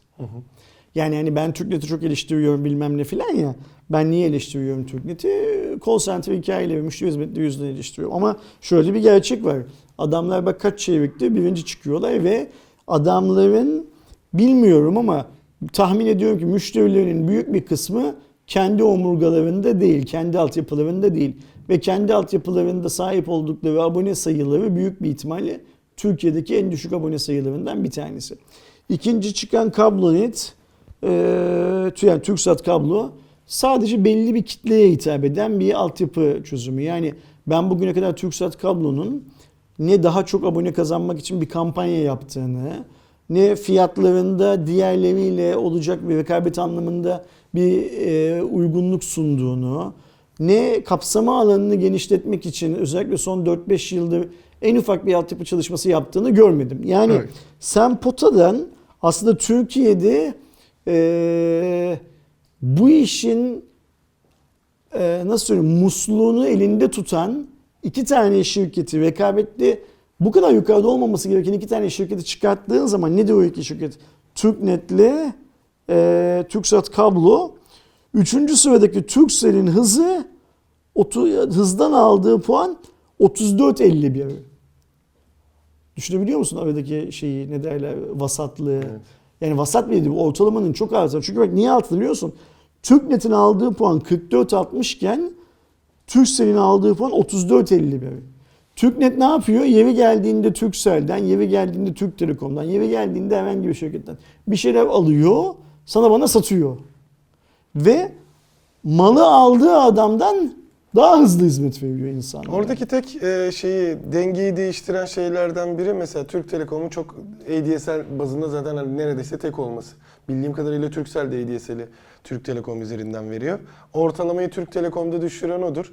Türknet birkaç kişiye gigabit internet verince kendi zaten hani e, sayı olarak daha az olduğu için işte Vodafone'a, e, Turkcell'e, Türk Telekom'a göre orada bir ortalamayı yükseltebiliyordur. E, bunun gibi etmenleri, kablonet zaten az kişi var ve artık direkt kablodan verdiğinde de o hizmeti alıyorsan çoğu zaman sorunsuz bir şekilde alabiliyorsun. En azından o işte hızı alabilme konusunda en rahatı bildiğim kadarıyla kablonet oluyor. Bunun gibi etmenlerin de etkisi vardır ama sonuçta şimdi. sen en büyüğüysen Vardır vardır bak şimdi buradaki esas söylemeye çalıştığım şey şu. Şimdi Türkiye'nin bir fiberleşme hedefi var değil mi? Türkiye'nin hükümetin ağzından düşürmediği daha 2019 yılının başında konuşmaya başladı. Bir de 5G hedefi var. Evet. Biz bu hedefle ne yapacağımızı falan ben hala bilmiyorum. Yani 5G'yi neremize süreceğimizi hala bilmiyorum. Ve 5G benim için hala çok önemsiz bir şey Türkiye için teknoloji. Her neyse geçelim bunu. Şimdi bakan, e, sayın bakan ya da bu işten sorumlu olan kişi şu TürkNet'in, Kablonet'in, Türktel'in, Türk Telekom'un, e, Vodafone'un rakamlarını gördüğü zaman ya şu adamları bir çağırın konuşup diye konuşalım deyip mesela şunu sormuyor mu bu adamlara? Yani diğer ikisini ayrı tutup şu üçünü dönüp ya kardeşim bu adam sizden alıyor sizden daha iyi hızlı hızlı fiyat e, veriyor. Nasıl oluyor bu teorik olarak? Bunu bir bana anlatın. Bizim Türk insanına hizmet sözümüz var. Öyle ya şimdi politikacı olduysan Evet. bir amaçla yola çıkmış olman lazım. Sayın Bakan da işte 5G'nin, fiberleşmenin filan kendi hedefleri olduğunu bol bol söylüyor. Benim Ulaştırma Bakanı olarak böyle bir hizmet arzum var. Sizin yanlış politikalarınız yüzünden görüyorum ki biz şu anda çünkü bak şöyle düşün. TürkNet'in abone sayısı bu kadarsa eğer Aydoğan şu kadarcıksa Vodafone'u, Türk Telekom'u, Turkcell'i koyduğun zaman abone sayısı bu kadara çıkıyor. Metre olarak verelim yani. yani birisi 2 santimse öbürü metreye çıkıyor. Sayıları boş ver. Bir tarafta 80 milyon öbür tarafta 10 milyonu falan boş ver şöyle. Sizin bu müşkül pesentliğiniz yüzünden 2 santim olan abone hızlı hizmet alıyor. 2 kilometre olan abone yavaş hizmet alıyor. Evet. Ne yapıyorsunuz? Aklınızı başınıza toplayın dedikten sonra TürkNet'e de dönüp sen niye bu adamlara doğru düzgün müşteri hizmeti vermiyorsun diğerleri gibi demiyor mu mesela Sayın Bakan bunu? Gördüğümüz kadarıyla demiyor. E zaten Sayın hani- Bakan değil. Ee, orada görevi bu olanlar da demiyor. Ancak şöyle bir hikaye var. Lafını kesiyorum kusura bakma. Ee, bu verilerden yola çıkarak bu şirketleri yönetenler de hiçbir şey öğrenmiyorlar. Yani Turkcell'i, Türk Telekom'u, Vodafone'u yönetenler de ya bak ortada TürkNet diye bir adam var. Bu adam benden aldığını benden daha iyi şartlarda satıyor piyasaya. Rekabette beni geçiyor. Benim silahımla beni vuruyor filan diyen de çıkmıyor ortaya. Kendi Ne kadar ne kadar garip bir durum değil mi? Ya orada zaten sadece nasıl engelleriz bunu diye düşünüyorlardı. O hizmete nasıl Yani bir gün yani. ta- tarih kitapları eğer bunu yazarlarsa nasıl yazacaklar çok merak ediyorum böyle bir şeyi. Türksel herhalde şöyle şey yapacaklar anlatacaklar değil mi? Türksel, Türk Telekom ve Vodafone meyve bahçesinde havaya bakıp ıslık çalarken Türk Telekom bütün kirazları şey pardon Türknet bütün kirazları yiyordu. Filan diye anlatacaklar herhalde değil mi? Büyük ihtimal. Bu, bu dönemi. Kesinlikle. Ne kadar garip, ne kadar yani iş hükmetmek. Hükümet ne demek? Hükmetmek değil mi? Bakanlık ne demek? Politika geliştirmek. O taraftan baktığın zaman bile çok saçma. Ticaretin kendi ana kuralı nedir Erdoğan? Para kazanmaktır değil mi? Oradan baktığın zaman da çok saçma. Ve senin benim şurada konuştuğumuz şeyi tamam Turkcell'in genel müdürü, Türk Telekom'un genel müdürü, Vodafone'un genel müdürünün aklı kesmiyor. Onlar yapamıyorlar da bunların bir de yönetim kurulları bilmem neleri falan var. Yani bak mesela İngiliz'de, İngiltere'de, Vodafone üzerinde konuşalım. İngiliz'de sonuçta Vodafone bir İngiliz şirket. İngiltere'deki herif de Türkiye'dekine hacı sen ne yapıyorsun ya? Bu adam senden aldığı interneti senden daha iyi fiyata satıyor. Senden daha hızlı veriyor falan. Ya sen de bir yap şunu. Yani şunu söylemeye çalışıyorum. Bizim yine meşhur böyle bir şeyimiz var ya helva yapsana diye. Bütün malzeme var anasını satayım ülkede. Bu malzemeden helvayı Turkcell yapmıyor. Bu malzemeden helvayı Türk Telekom yapmıyor. Bu malzemeden helvayı Vodafone yapmıyor. TürkNet kalkıyor. O helvayı yapıyor. Millete veriyor. Ve biz bunu Türk halkı olarak normal karşılamak zorunda kalıyoruz. Çok garip değil mi? Kesinlikle. Yani Bir ve şu işin mantığını, matematiğini Allah rızası için çıksa bir yerde anlatsa da biz de gitsek, dinlesek, öğrensek, not alsak, aklımızın ermediği yerleri not alsak, eve gidince çalışsak, ezberlesek filan bu cehaletten, bu işin niye böyle olduğu konusundaki bilmememizin cehaletinden kurtulsak. Ama laf şuna geldiği zaman altyapı, ortak altyapı kullanımı bu üç şirketin yöneticilerinin tamamı off the record olarak basına, kendi iş ortaklarına şuraya buraya neler neler anlatıyorlar. Hangi hikayeler anlatılıyor? Yine nereye dönüyoruz biliyor musun? Hiç kimse dönüp bu yöneticilere ya senin ağzına ne oldu diye soramıyor. O, o, o noktaya geliyoruz yine. Evet. Sen devam et lütfen. E, burada ekleyeceğim şey sen de e, tam söylediğin şekilde Yani bakanlık nezdinde hatta ilk 5G söylemleri dünyada başladığında en büyük vurgu ilk geçenlerden bize olacağız, şöyle olacağız. Ben de şimdi merak edip kaç ülkede ve şehirde varmış diye bir kontrol edeyim dedim. Çünkü hani duyduğumuzda çok şehirde yokmuş gibiydi ama Asya'da 528, Şehir değil mi bu? şehir. Ee, Amerika'da 349, EMEA bölgesinde 459 şehirmiş. Ülke bazında Çin'de 341 şehirde, Amerika'da 279, Güney Kore'de 85, Birleşik Krallık'ta 54, İspanya'da 53, Kanada'da 49, Suudi, Avustralya ve Suudi Arabistan'da 37, İtalya'da 35, Fransa ve Tayland'da 24, İsveç'te Tayland. 23. Ee, evet.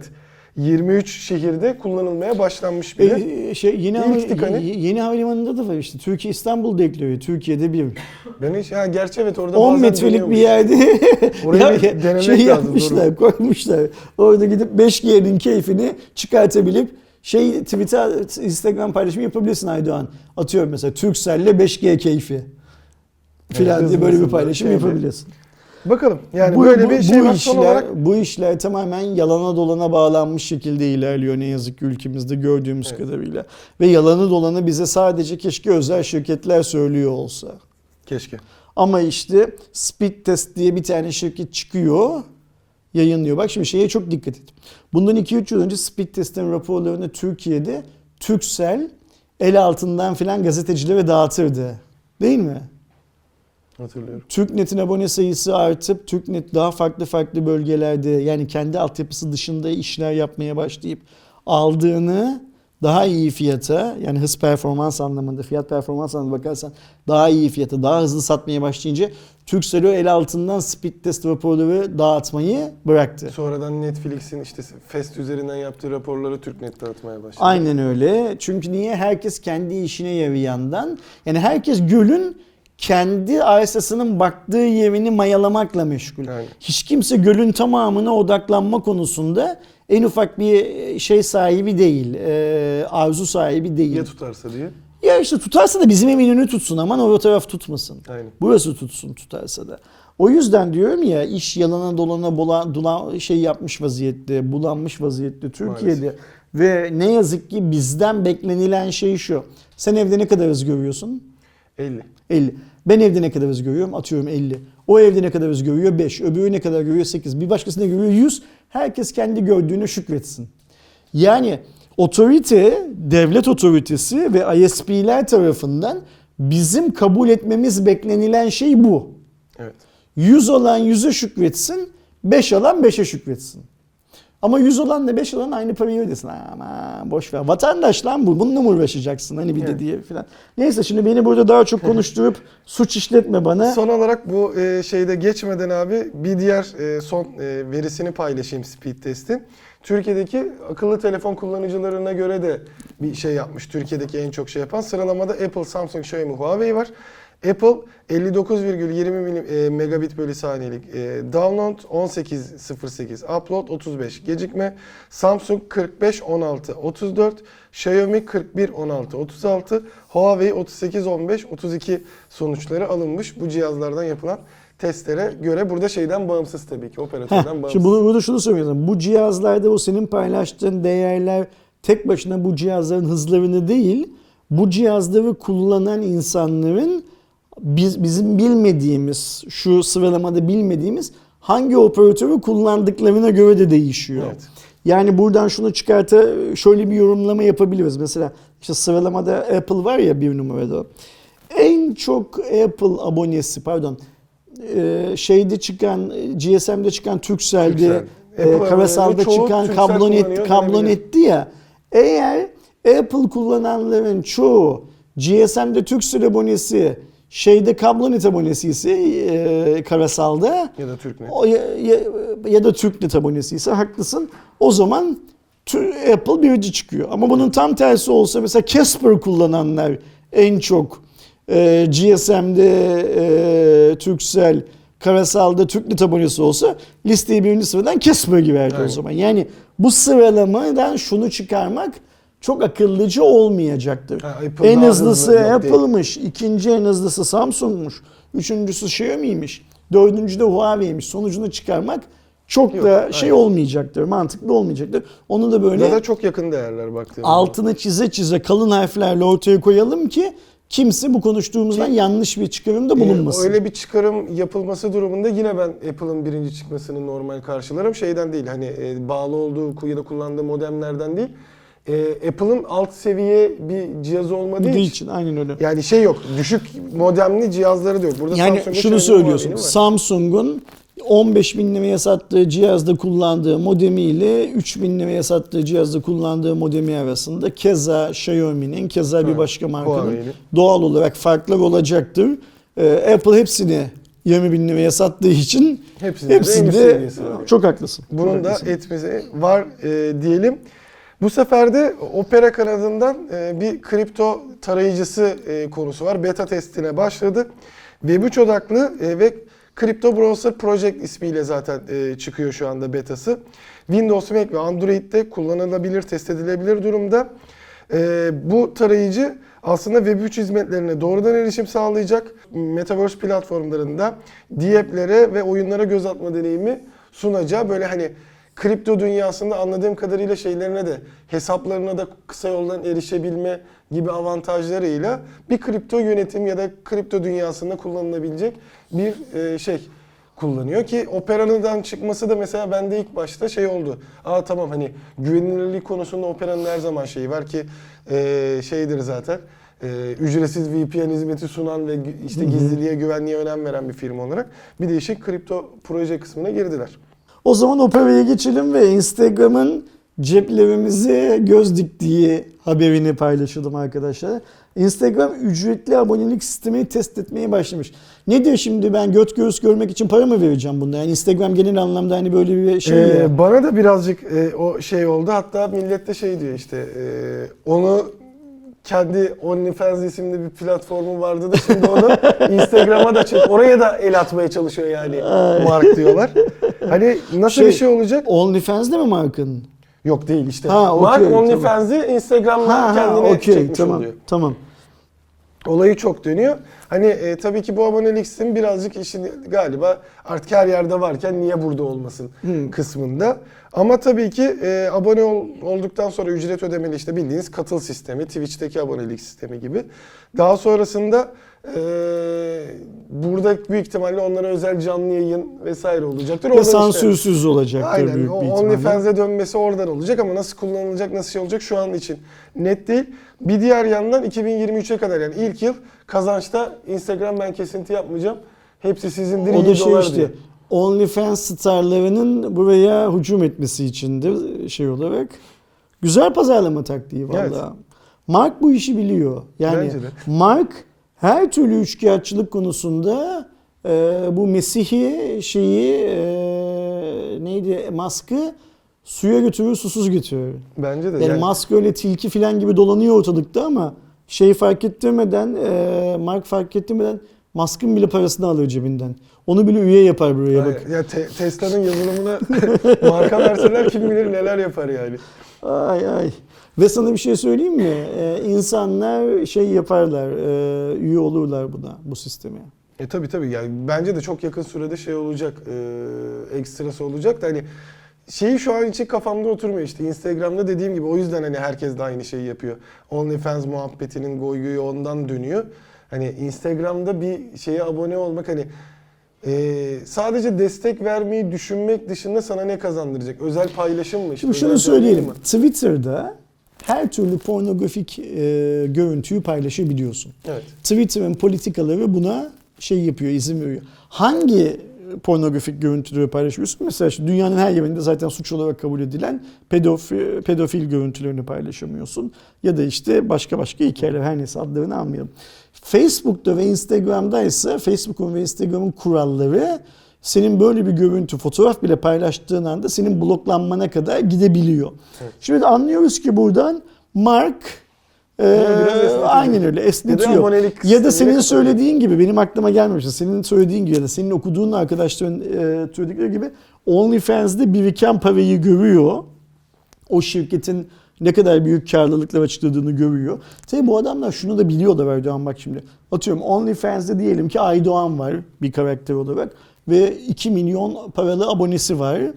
Aydoğan'ın Instagram hesabında da 5 milyon kişi var. Yani aslında Aydoğan'ın Instagram hesabı bir şey satmak için daha şey iyi bir yer. Ama Aydoğan ne yapıyor? Instagram hesabını da tease edip OnlyFans'da satıyor. Yani Instagram'ı bir şekilde marketing place olarak kullanıyor. Zaten çünkü Bravo. Instagram'da bir şey göstermesi mümkün değil. Gösterdiği anda Instagram gönderiyi siliyor, hesabı benliyor filan Hatta filan. onunla alakalı çok şey de dönmüştü hatırlıyorum hani. İşte çocuğunu emziren annenin e, Aynen şey, öyle. görülmesi Aynen. falan Şimdi filan gibi. bunu gören Mark'ın kafasında dolar işaretli uçuşmasında kimin kafasında dolar işaretli uçuşması? Aynen öyle. Yani şimdi Mark diyecek ki ulan biz Aydoğan'ın burada 3 milyon kişiye kendi işte yeni videosunun bilmem nerede olduğunu söylemesine izin vereceğiz. Ama o videodan parayı OnlyFans kazanacak. Aynen. Var mı lan böyle bir şey? Musluğu ben tutuyorum, suyu o içiyor. Yani hani o yüzden hani Mark böyle şeyleri ne derler ve kaçırmaz tabii ki. Bu birçok insana da Aydoğan yeni iş kolları açacaktır. Tahminimce ülkemizde de sadece dünyada değil. Tahminimce ülkemizde. Yeni bir influencerlık yöntemi. Ne, ne influencer'sın da Neven'le götümle influencer oldum mesela. E, filan diye şeyler olacak. E, arkadaşlarımız da gemiye binecekler. Yeni influencer gemisine onlar da binecekler gibi Ha, görünüyor. yalnızca abonelere özel bu arada hikayeler falan paylaşabileceklermiş. Özel canlı yayın ve şey. Bu, o zaman da mor renkli görülecekmiş abone Süper, olduğu şey. Tamam işte. Yani onlar olayı şey yapmışlar, formülize etmişler Aynen. kendi kafalarında. Şimdi bundan sonra şeyi göreceğiz. Hani böyle işte çocuklar mocuklar falan alışverişte şurada burada falan birini görüyorlar. Aa sen hani oyun oynuyorsun. Aa ben gördüm seni hani sen şey diyorsun değil mi? Filanları göreceğiz. Vatana millete hayırlı olsun. Cem Yılmaz'ın mıydı ya da bir filmde mi görmüştüm? Onun e, eleştirisi de vardı zaten. E, ya da herhalde bu Instagram'daki şeylerden biriydi. Hani böyle arkadan bakıp tanıma şey diye. Güzel. E, onunla alakalı birçok şey dönmeye başlar. Süper, Bakalım güzel. nasıl bir şey olacak. Ha- Bir de bir diğer yandan Twitter'ın Blue'su da Türkiye'de ufak tefek aktif olmaya başladı anladığım kadarıyla. Bende de o uyarı çıkıyor. Kabul etmiyor o aşamadan geçmeyi ama e, Twitter'da da o abonelik sistemi başlıyor gibi. İş ona gelmişken şey söyleyeyim. Twitter dün akşam itibariyle sahip olduğunuz NFT'leri profil resmi olarak koymanıza izin vermeye başlıyor, başladı. Şimdi ne yapıyordu insanlar? NFT'lerinin bir JPEG görüntülerini alıp onu Ha, koyuyorlardı. şimdi bağlayarak mı? Ee, ve yuvarlak standart Twitter'ın yuvarlak profilinde görünüyordu. NFT'nin senin cüzdanında olduğunu kanıtladığın zaman sanırım şu anda sadece Amerika'daki iOS kullanıcılarına açıldı dün gece itibariyle ya da belki de dünyadaki tüm iOS kullanıcılarına açıldı emin değilim. NFT'yi kendi e, cüzdanından Twitter'a bağladığın zaman altıgen bir profil fotoğrafın olacak. Standart Twitter'ın yuvarlağı değil altıgen olacak ve o senin o NFT'ye sahip olduğunu gösterecek. Sen NFT'yi cüzdanında tuttuğun sürece profil resmin olarak o NFT'yi şey yapabileceksin, kullanabileceksin. Şimdi bu şu demek oluyor aynı zamanda. Jack evet şirketten ayrıldı falan ama hani Twitter'ın bu kripto para, blockchain zincirine e, falan bir destek verme şeyi vardı ya. Twitter devam ediyor. O yolda devam ediyor şey anlamında demekti. Ee, bunu da böyle araya gündeme sen söylediğin için sokmuş olalım ve benim nefret edeceğim bir habere geçelim. Apple kanadında da Nefret ettim. Şu haline bile nefret ettim yani. Apple kanadını duyar duymaz bile ama nefret ettim. çok seviyorsun diye şey yapıyorlardı abi. Apple kanadında e, merakla beklenen SE'nin yeni versiyonu geliyor. SE Plus 5G olarak çıkacak. Hatta şu an ekranın üretildiği söylentileri de yüksek. Bu SE Plus 5G eski Diamond Elite Platinum Plus Plus bilmem bir neye şey kadar falan gider değil mi büyük bir? Kesin onu da zaten bence ayrı bir seri yapacaklar da şöyle için işte 5G desteğiyle gelmesi zaten adından da görüldüğü gibi e, yeni nesil ama tasarımsal olarak yine eski SE yani iPhone 8 tasarımını orada birazcık böyle e, legacy dediğimiz durum gibi e, devam ettireceği de söyleniyor. Sadece ekran artık tamamıyla bir ekranla gelecek. Yani e, Touch ID'yi bırakıp o da Face ID ile devam edeceği söyleniyor. E, A15 Bionic ve Snapdragon X65G modemiyle beraber gelip bayağı e, öyle- en azından daha uygun fiyatlı ama bütün özellikleriyle de dikkat çekici bir iPhone bu sene bekleniyor. Ne zaman tanıtacaklar bunu? Herhangi bir bilgi var mı? E, şu anda resmi olarak şöyle bir notuma da bakıyorum. Yok. Ama yani klasik olarak baharda geliyordu o ayrı bir tanıtımda. Şey iPad tanıtımıyla beraber geliyordu. Onunla beraber gelmesi bekleniyor artık. İyi hadi bakalım. Bir diğer yandan Oppo'nun da Find X5 e, Pro'sunun özellikleri ortaya çıktı. Tasarım olarak Find X3'ün e, daha doğrusu tabii ki e, benzeri olduğu tasarımda o camlara kıvrılması benzer ama oradaki tabii ki daha fazla bir ne derler ona lens olduğu için birazcık oradaki formun değiştiği söyleniyor. Baktığımızda özellik bazımında bakımında 6.7 inçlik 2K AMOLED bir LTPO 2.0 ekran. Yani sürekli 1 Hz'e kadar inebilme özelliği var. Ee, bir diğer yandan 32 e, megapiksellik Sony IMX709 sensörü. Ee, arka tarafta e, önde arkada da 50'lik e, IMX766 olacağı söyleniyor. Zaten e, Oppo'nun arkada büyük ihtimalle yine iki 50 megapikselle beraber geniş açıyla şeyi beraber kullanacağı e, bekleniyor. 80 wattlık bir şarj desteği 50 watt kablosuz olacağı. E, bir diğer yandan da e, işte ekstradan tabii ki yakınlık sensörü, şey sensörü onu da Samsung'dan kullanacağı da söylenmiş. 3 GB e, 3 GB değildir tabii ki. Burada notta şeydir. En az 8 GB RAM ve 256 GB'a varan e, şey desteği de olması bekleniyor. Valla güzel cihaz. Kim kullanacaksa Türkiye'ye bu sefer getirecekler mi? O da önemli. Onu ben merakla bekliyorum. sanmıyorum. Yani hani çünkü Renault ile getirmiyorlar. gidecek büyük ihtimalle. Ge- Getirmediler, getirmiyorlar. Find X2'den sonra. Zaten Find X2'de de baz modeli getirmişlerdi. Hani şey olarak. Pro gelmedi. Pro gelmedi. Yine gelmeyecek büyük bir ihtimalle. Ee, La Casa de Papel'in Kore uyarlaması geliyormuş öyle mi? Evet. Ne güzel. Biz bunun Türk uyarlamasını da görürüz yakında. Bence çok yapamazlar. Bunlar hep aynı şey diyorlar ya hani Merkez Bankası'na gidip neyi, neyi soyacaklar diye. o yüzden Türkiye uyarlaması çok olmayabilir. Çok güzel. Ama e, ekmeğini bayağı son dönemde Kore'den yemeye başladı Netflix kanadı.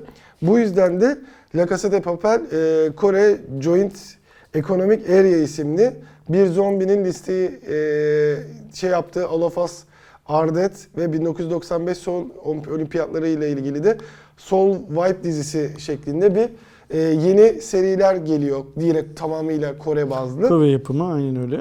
E, bunun sebebinin de zaten tabii ki Squid Game'le e, tepeye vuran Bir de Kore'deki dizi sektörü de çok başarılı bir dizi sektörü. Bizim K-pop Türkiye, gibi bir ki dram diye mi geçiyordu öyle bir bizim Türkiye'de var. izlediğimiz birçok yerli dizi özellikle bu hani zengin kız fakiri olan ya da tersi filan gibi olan dizilerin temalarının tamamını bildiğimiz bu film stüdyoları Kore'den satın alıyorlar Evet. zaten Türkiye'de de.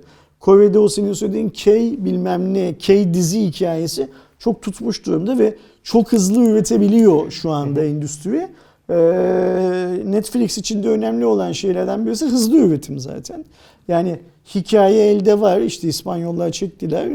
Bir de bunu Koreliler çeksinler. Bir 3 sezon 5 sezon da öyle dayayalım.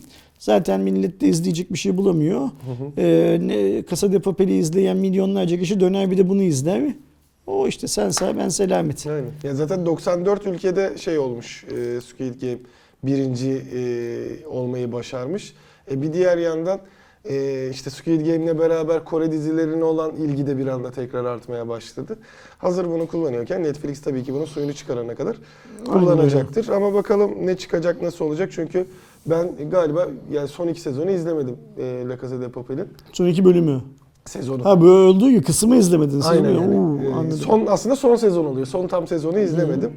Ee, bırakmıştım.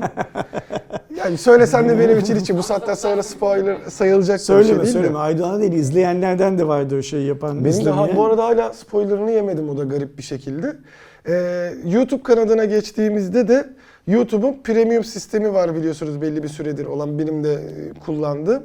Bu 23 Ocak tarihine kadar da e, yıllık üyeliği açıp bunun da fiyatlarını e, YouTube Premium olarak aldığınızda 152.99, YouTube Müzik için aldığınızda 125.99 olarak çıkardı.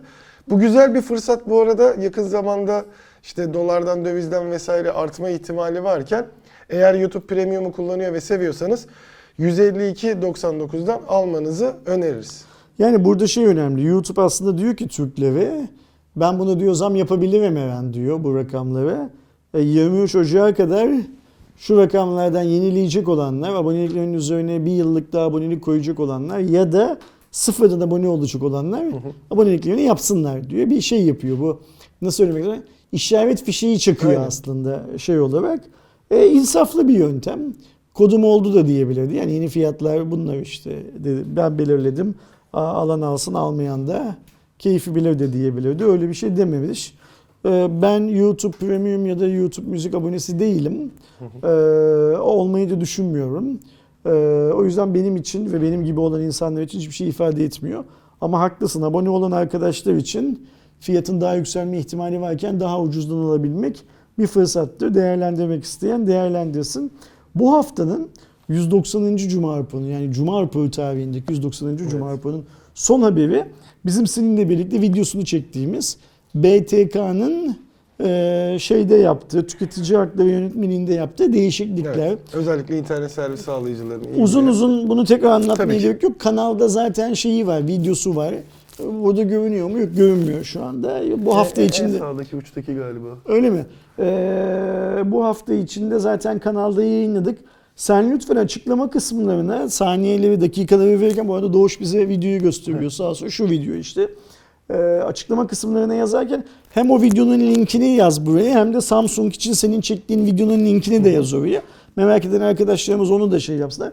Ben yorumumu yapayım bu konuyla ilgili. Sen yorumunu yap. O bitirelim uzun uzun anlatmayalım. Ben genel anlamda zayıf hamleleri olmakla beraber e, BTK'nın böyle bir düzenlemeye gitmesinden memnunum. Benim gönlümden geçen BTK'nın daha çok e, abonelerin yanında olduğunu göstereceği ve abonelerin hayatlarını gerçekten daha çok kolaylaştıran ve abonelerin ISP'lerle, telkolarla yaptığı sözleşmelerde kendilerini daha güvende hissetmelerini sağlayan çözümler üretmesi. Ee, yani biraz burada yetmez ama evetçiyim şey anlamında.